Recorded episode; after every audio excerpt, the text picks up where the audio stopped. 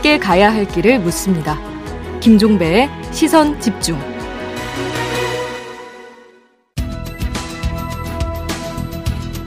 정치와 경제, 정책과 경제가 어떻게 만나야 할지 그 진수를 보여드리겠습니다.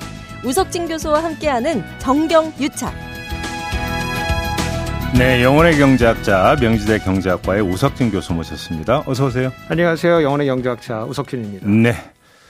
김종인 전 비대위원장이 결국 총괄 선대위원장으로 합류를 합니다. 자, 이제 그 정책 드라이브를 걸게 될 것 같은데요. 오늘 이분을 한번 좀 탐구를 해보죠. 김종인 위원장, 새로운 화두, 시대 정신과 맞는 인물일까? 일단 이런 궁금증부터 드는데 어떤 말씀 주시겠습니까?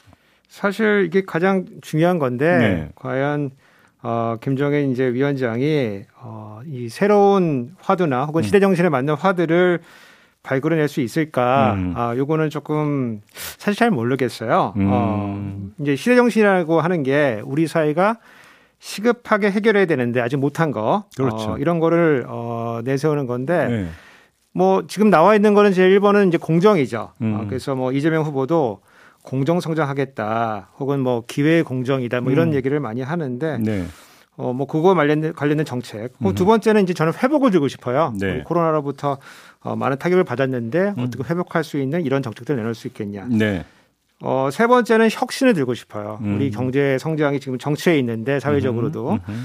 요거를 어, 딛고 나갈 수 있는 정책이 일어날 수 있느냐. 음. 아, 그래서 이번에 어, 김정은 위원장이 과연 어, 총괄선대위원장이 되면서 이런 음. 시대 정신을 어, 그 해결할 수 있는 정책을 내놓을 수 있는 게 기대가 되고요. 음. 사실 저는 좀 안타까운 게 뭐냐면은 사실은 이게 윤석열 후보의 시대정신 해법이 나와야 되는 건데 그렇죠. 우리가 지금 김종인 어, 위원장의 시대정신 해법을 기다린다는 것 자체가 사실 좀 씁쓸하고요.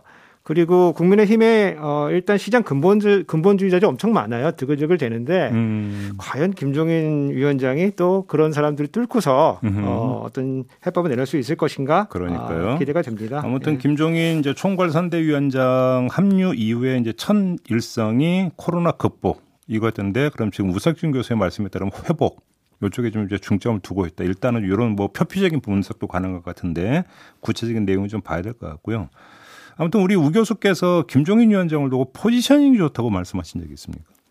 예, 이게 이제 저 축구 좋아하는데 음. 이제 축구로 치면은 어 이 공을 발밑에 줄 수도 있고 공간에 줄 수도 있거든요. 그렇죠. 예. 근데 김정은 위원장 공간 장악력이 뛰어나다고 저는 보고 음, 있어요. 음, 음, 그래서 어 중도가 이제 원하는 이슈를 발굴해가 선점해 가지고 음. 과감하게 이제 공략해 나가는 거죠. 네. 어, 우리가 18대 대선을 뒤돌아 보면은 사실 그때 경제 민주화 아젠다인데 그게 그 사실 진보의 정책 그 어떤 아젠다거든요. 2012년 대선이 말씀하신 그렇죠. 거죠. 2000, 예, 예. 2012년 음. 그렇죠. 근데 그때도 먼저 어 김정일 위원장 거기 선점에 나가가지고 그렇죠. 민주당이 그렇게 어할 게 없었고 음. 특히 이제 김정일 위원장 같은 경우는 메시지 관리가 제가 센 것 같아요. 네. 어, 마이크는 나만 쓰고 남들은 못 쓴다. 음. 그래서 어, 그렇게 하면 어떤 효과가 있냐면은 이제 쓸데없는 얘기가 안 나가니까 음흠. 말 실수가 줄어들고 음. 상대방이 실수하면 우리가 이제 득점하는 네, 그런 장점들이 좀 있거든요. 그래서 네. 어, 포지셔닝을 아주 잘 해서 구도를 잘 짠다. 음. 아, 뭐 그렇게 보고 있습니다. 근데 말 실수라고 하는 게 어, 주변을 아무리 단속을 한다 하더라도 또 한계가 있는 거 아니겠습니까? 그렇죠. 예. 어, 대신 이제 뭐 그립감이 세니까 음. 눈치 한번 보고서 얘기하겠죠. 그래요? 네. 알겠습니다. 김종인 위원장은 이미 대선 구상 다 끝났다. 캐치프레이즈 그런 건 다 머릿속에 있다. 이렇게 말을 하던데요. 그러니까 만약 김종인 위원장이 그 참여하지 않았다면은 약간 이제 어 전통적인 이제 보수 구도로 이제 정책들이 나왔을 건데 음.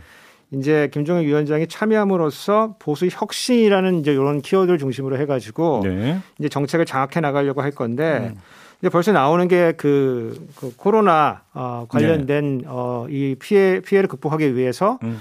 어, 뭐 100조 정도의 예산 확보하자고 제가 예전에 하지 않았냐. 총선 때 그런 얘기 했었죠. 예. 네. 그런 얘기를 이제 드러내면서 예. 어, 이제 회복과 관련된 어떤 정책들을 내세울 걸로 기대가 되고요. 음. 더 나아가서 이제 원래 기본소득 이런 거는 이재명 후보의 아젠다인데 이걸 또 치고 나갈 수 있을 것 같아요. 왜냐하면 어, 국민의힘 그 정강 정책에도 기본소득이 들어가 음, 있거든요. 그래서 뭐 전국민 기본소득은 아니지만은 그거에 변형된 형태로 과감하게 치고 나올 수도 있을 것 같고 네. 또 최근에는 이제 여기 그뭐 그, 그 선대위에 이제 참여할 걸로 예상되는 이제 금태섭 위원이 차별금지법을 통과시키자 뭐 이런 얘기도 하거든요. 음. 그래서 중도의 수구력이 있는 어, 이런 정책들을 과감하게 이제 치고 들어와서 어, 아마 중원을 장악하려고 할 것이다. 네. 그러면은 지금 뭐 여러 가지 민주당에서 보면은 이런 중원에서 좋아할 만한 정책들을 굉장히 뭐 표현이 좀 그렇지만 민기적거리고 있거든요. 그래서 음, 음, 어, 음. 그런 거에 비교해 비교해 보면은 어, 뭐 과감하게 중원으로 치고 나와가지고 공간을 차지해서 아마 유리한 선거 구도를 이끌어가려고 어, 할 것이라고 저는 뭐 기대는 됩니다. 네. 네. 알겠습니다. 이건 좀, 그 좀 지켜보도록 하겠고요. 자, 근데 우리 이제 그 경제학자인 우석진 교수가 보기에 경제학자 내지 정책 전문가로서 김종인 어떻게 평가를 할 수 있을까요? 어, 제가 뭐 뒤에 좀 더 설명드리겠지만은 이 포레스트 검프에 그 준한다. 그래서 중요한 정책의 순간에 음. 뭐 거의 다 등장하는데 네. 어, 연배는 좀 되시죠. 1940년생이시니까. 네. 그리고 우리가 다 알듯이 가인 김병로 초대 대법원장의 이제 손자로 알려져 있고요. 예, 예, 예. 어, 그리고 공부는 독일에서 하셨어요. 음. 독일에서 하시고 어, 전공은 이제 재정학으로 좀 이제 알려져 있고요. 네. 그래서 어 이제 그 30대에 이제 그, 그 73년도에 서강대 이제 경제학과 교수로 이제 임명이 되는데 원래 이제 서강학파라고 그래, 그뭐 이제 성장을 먼저 하고 분배는 좀 나중에 하고 음. 재벌 육성이 중요하다 이런 거를 이제 어, 강조한 걸로 알려져 있는 이제 서강학파의 이제 그, 그 학교에 소속이 돼 있지만은 네. 약간 독일식 사고를 많이 하셨어요. 그래서 음. 독일식 사회민주주의, 경제민주화 이런 거를 주창을 해왔죠. 그래서 예, 예. 그 우리나라의 그 약간 뭐라고 할까 이제 미국식 이런 사고하는 경제학자들이 많은데 음. 그게 아니고 독일식 사고를 하는 어, 아주 음. 그, 그 유니크한 어, 이런 사고 체계와 정책 체계를 이끌었다 이제 이렇게 보여집니다. 네. 어, 정책 측면에서 보면은 제가 이제 포레스트 검프라고 말씀드렸는데 우리나라의 굵직굵직한 정책에 아주 그, 그 젊은 교수 때부터 자주 등장을 해요. 음흠. 예를 들어서 우리가 77년도에 부가가치세를 도입을 했는데 네. 75년도에 이제 박정희 대통령이 이 부가가치세를 공부해 오라고 어, 4명을 특파를 하는데 음. 그 중에 한 명이 이제 김재익 수석 어허. 그리고 다른 한 명이 이제 요 김종인 30대 음. 김종인 교수입니다. 그래서 음. 어, 그래서 부가가치세 도입에 이제 역할을 했다고 알려져 있고요. 77년도에 이제 의료보험 제도가 도입이 되는데 이때도 자문 교수단으로 해가지고 의료보험 그 도입에 대한 의견을 냈다라고 음. 하는 증언들이 있고요. 그 다음에 이제 가장 결정적인 것이 이제 87년도에 우리 개헌할 때 네. 이른바 119조 2항 경제민주화, 경제민주화 조항. 을 네. 어뭐 어, 뭐 직접 했다 안 했다 이런 이제 논란, 논란은 있는데 증언을 이제 따라 보면은 음. 어, 김종인 어, 위원장이 그때 의견을 낸 거는 맞는 것 같아요. 예.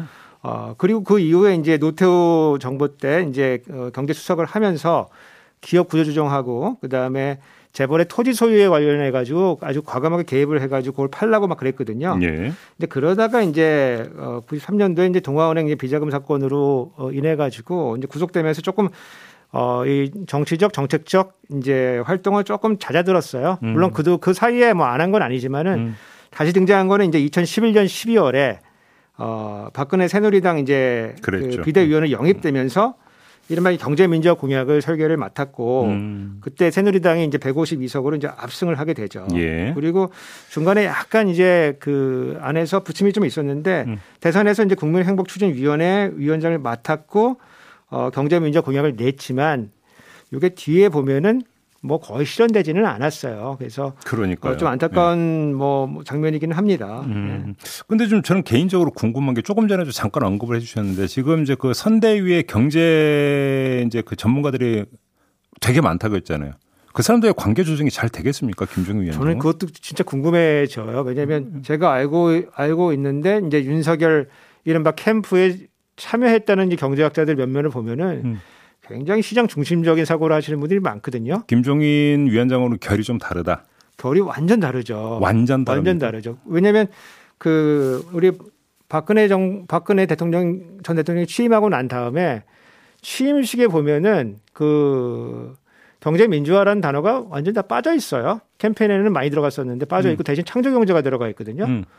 어 이게 이제 캠페인에서는 이제 사실은 어 그 뭐 김종인 위원장의 뭐 말이 들어가 들어갈지 모르겠지만은 사이사이에 이제 다른 그 하부의 경제학자들이 만들어내는 그 강론하고는 음. 충돌이 날 가능성이 있다. 어, 그럼 갈등의 소지가 지금 저는 내포돼 있다고 봅니다. 그래요?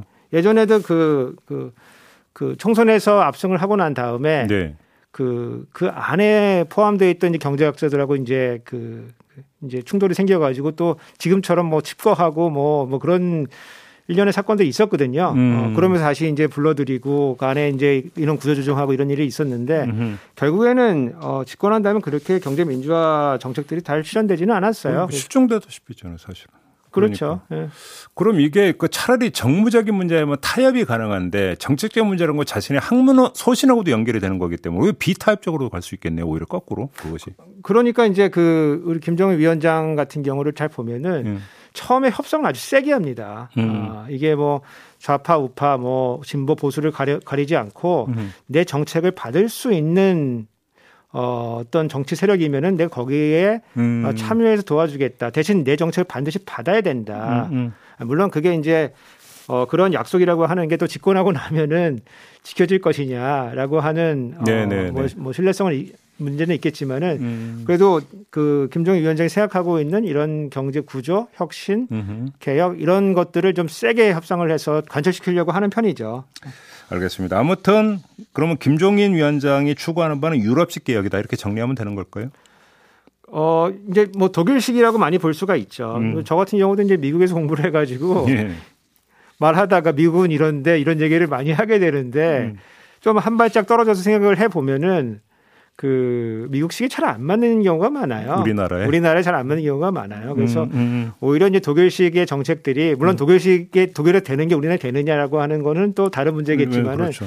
조금 더 어, 우리 제도와 이런 것들에 조금 또 결합되기 쉽지 않나 이제 음. 이렇게 한번 생각을 해볼 수 있겠습니다. 토양 문제가 제일 중요한 거죠. 그렇죠. 사실. 알겠습니다. 네. 앞으로 좀 이제 정책 행보를 한번 좀 유심히 좀 바라보도록 하겠고요. 그때 그때 좀 어, 좋은 말씀 부탁드리면서 네. 오늘 마무리하겠습니다.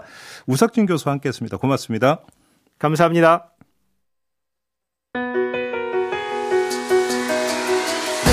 날카롭게 묻고 객관적으로 묻고 한 번 더 묻습니다. 김종배의 시선 집중. 네, 오늘부터 단계적 일상 회복이 잠시 중단되죠. 확진자는 물론 위중증 환자가 연일 증가하고 있고요. 여기에다가 오미크론 변이까지 등장을 해서 지역사회 전파가 본격화되는 거 아니냐 이런 우려가 따라붙고 있는 상황이기 때문인데요. 중앙사고수습본부의 박향 방역 총괄 반장 연결해서 관련 이야기 좀 나눠보겠습니다. 나와 계시죠?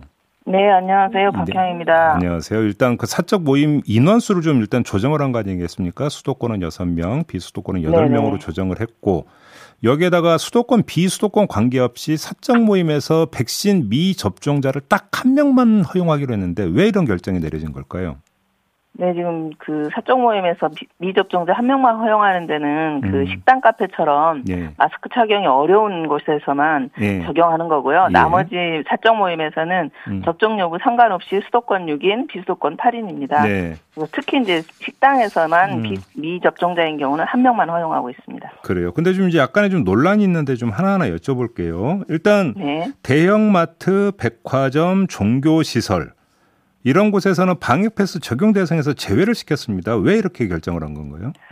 이제 저희가 미접종과 보호를 위해서 지금 방역 패스 적용을 하고 있는데요. 네. 지금 예를 들어서 그 방금 뭐 교회나 뭐 이런 데 같은 경우는 음. 이미 지금 접종을 하지 않은 사람이 끼게 되는 경우에는 그 전체 교인들이 다 예배 볼수 없고 50%로 제한을 하고 있고요. 예. 또 소모임 같은 경우는 사적 모임의 숫자 제한에 그대로 적용이 됩니다. 음. 그리고 교회에서 주로 많이 하는 수련회나 이런 데는 행사 기준에 적용을 하게 되고요. 예. 또뭐 대형 마트나 이런 거 같은 경우는 시설 특성이 좀 그 방역 패스를 적용하기가 좀 용이하지 않다는 거. 음. 그다음에 이제 뭐 결혼식이나 장례식 같은 경우 우리 기본 생활에서 그 좀 필수적인 부분이잖아요. 예, 예. 그래서 이제 이런 부분들을 몇 가지 제외를 했고요. 음. 저희들이 뭐 식당, 카페, 또 영화관, 또 뭐 박물관, 미술관, 과학관 이런 데는 지금 미접종자 보호를 위해서 방역 패스를 적용하고 있습니다. 그래요.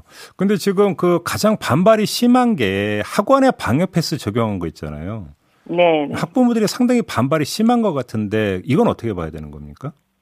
이제 저희들 또 학원 부분에 대한 많은 고민들을 했었어요. 예. 근데 학원 같은 경우는 이제 지금 현재 저희가 그 확진자의 어떤 주류를 하고 있는 그 연령대가 음. 어 청소년들하고 그 다음에 어 고령층에서 많이 나오고 있잖아요. 거의 예, 한 60% 예. 정도를 주도하고 있거든요. 예, 예. 그래서 특히 이제 고 이제 성인 같은 경우는 접종률이 한 90%인데 이제 그 중에 어르신들은 이제 돌파 감염 때문인 거예요. 음. 그리고 실제로 접종자고 미접종자 위중증을 봐보면 90% 확진받은 사람 정도는 나왔는데 나머지 10% 미접종자가 어, 위중증자의 50%를 차지하고 있어요. 네네. 그리고 우리 청소년도 보면은 접종의 효과가 명확하게 고3과 그렇지 않은 음. 아이들이 이제 음. 그 차이가 나고요. 음. 그래서 일단 학원들은 아이들이 많이 모여서 물론 방역수칙 적용하기도 하지만 있는 시간도 길고 음. 또뭐 환기라든가 이런 게 잘 안 될 수도 있고 네. 좀좀 밀집되어 있고 음. 그래서 이제 그런 보호한다는 측면 하나와 그다음에 접종의 효과가 하지 않는 것보다는 훨씬 더 낫다는 게 음. 이점이 더 많다는 게 입증이 되고 있기 때문에 예. 두 가지 측면을 고려한 것입니다. 지금 학교 같은 경우는 대면 수업이 진행이 되고 있잖아요. 네네. 그런데 지금 청소년의 접종률은 아직도 20%대인 걸로 제가 알고 있는데 그러면 네. 학원의 방역 패스를 적용하는 이런 기준과 원칙이라면 학교의 대면 수업은 또 어떻게 봐야 되는 거냐라는 문제가 따라붙지 않습니까? 네네네. 그래서 이제 학교 같은 경우는 지금 학교 차원에서 교육청 차원에서 전체적으로 방역 관리라든지 이런 게좀 설정이 되고 있고 예. 또 예방 접종률 같은 경우도 이제 학, 학교 교육이라든지 이런 걸 통해서도 좀 그런 홍보들을 좀 꾸준히 하고 있고요. 현재는 음. 지금 2차 접종까지 하면 한 28%로 조금 더 오른 상태입니다. 네. 그래서 이제 학교의 어떤 예방 방역 수, 교육과 그다음에 이제 전체 또 문제가 있었을 때 바로 비대면으로 전환한다든지 음. 또또또 가지 하나의 측면으로 예방 접종 부분에서도 조금 더 접종의 이점에 대한 것도 공, 공유를 더 하고 예. 또 접종을 그 맞을 수 있는 그런 방식도 좀 개선을 하고 이런 음. 과정들을 좀 더 지낸 다음에 음. 뭐 지금 당장 적용하는 건 아니기 때문에 음. 그런 여러 가지 조치들을 또 동시에 더 진행해 볼 예정입니다. 그 내년 2월부터 초등학생 6학년부터 방역 패스를 적용하겠다고 발표를 하셨잖아요. 네. 그러면 이게 사실상 이제 강제 아니냐 또 이런 목소리가 나오는데 어떤 말씀 주시겠어요?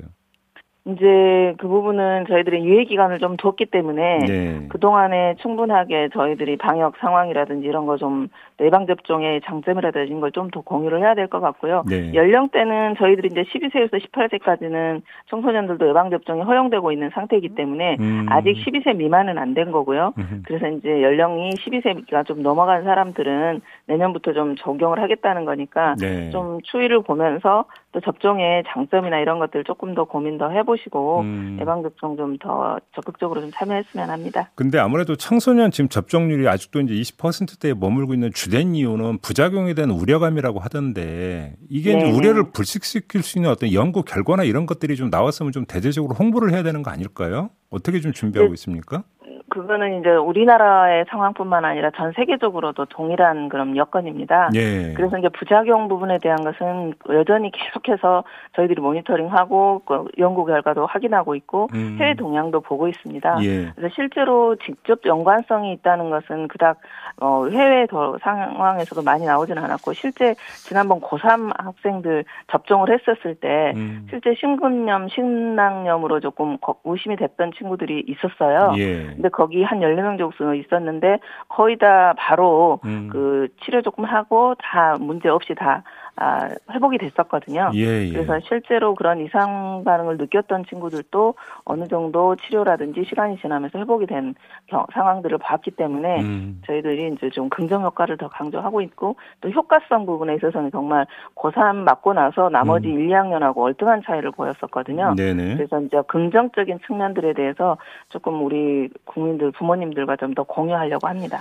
알겠습니다. 그리고 재택 치료를 둘러싸고 참 많은 이야기가 있는데 이게 치료가 아니라 뭐 거의 모니터 수준밖에 안 되는 거 아니냐 이런 그 목소리에 대해서 어떤 말씀 주시겠어요?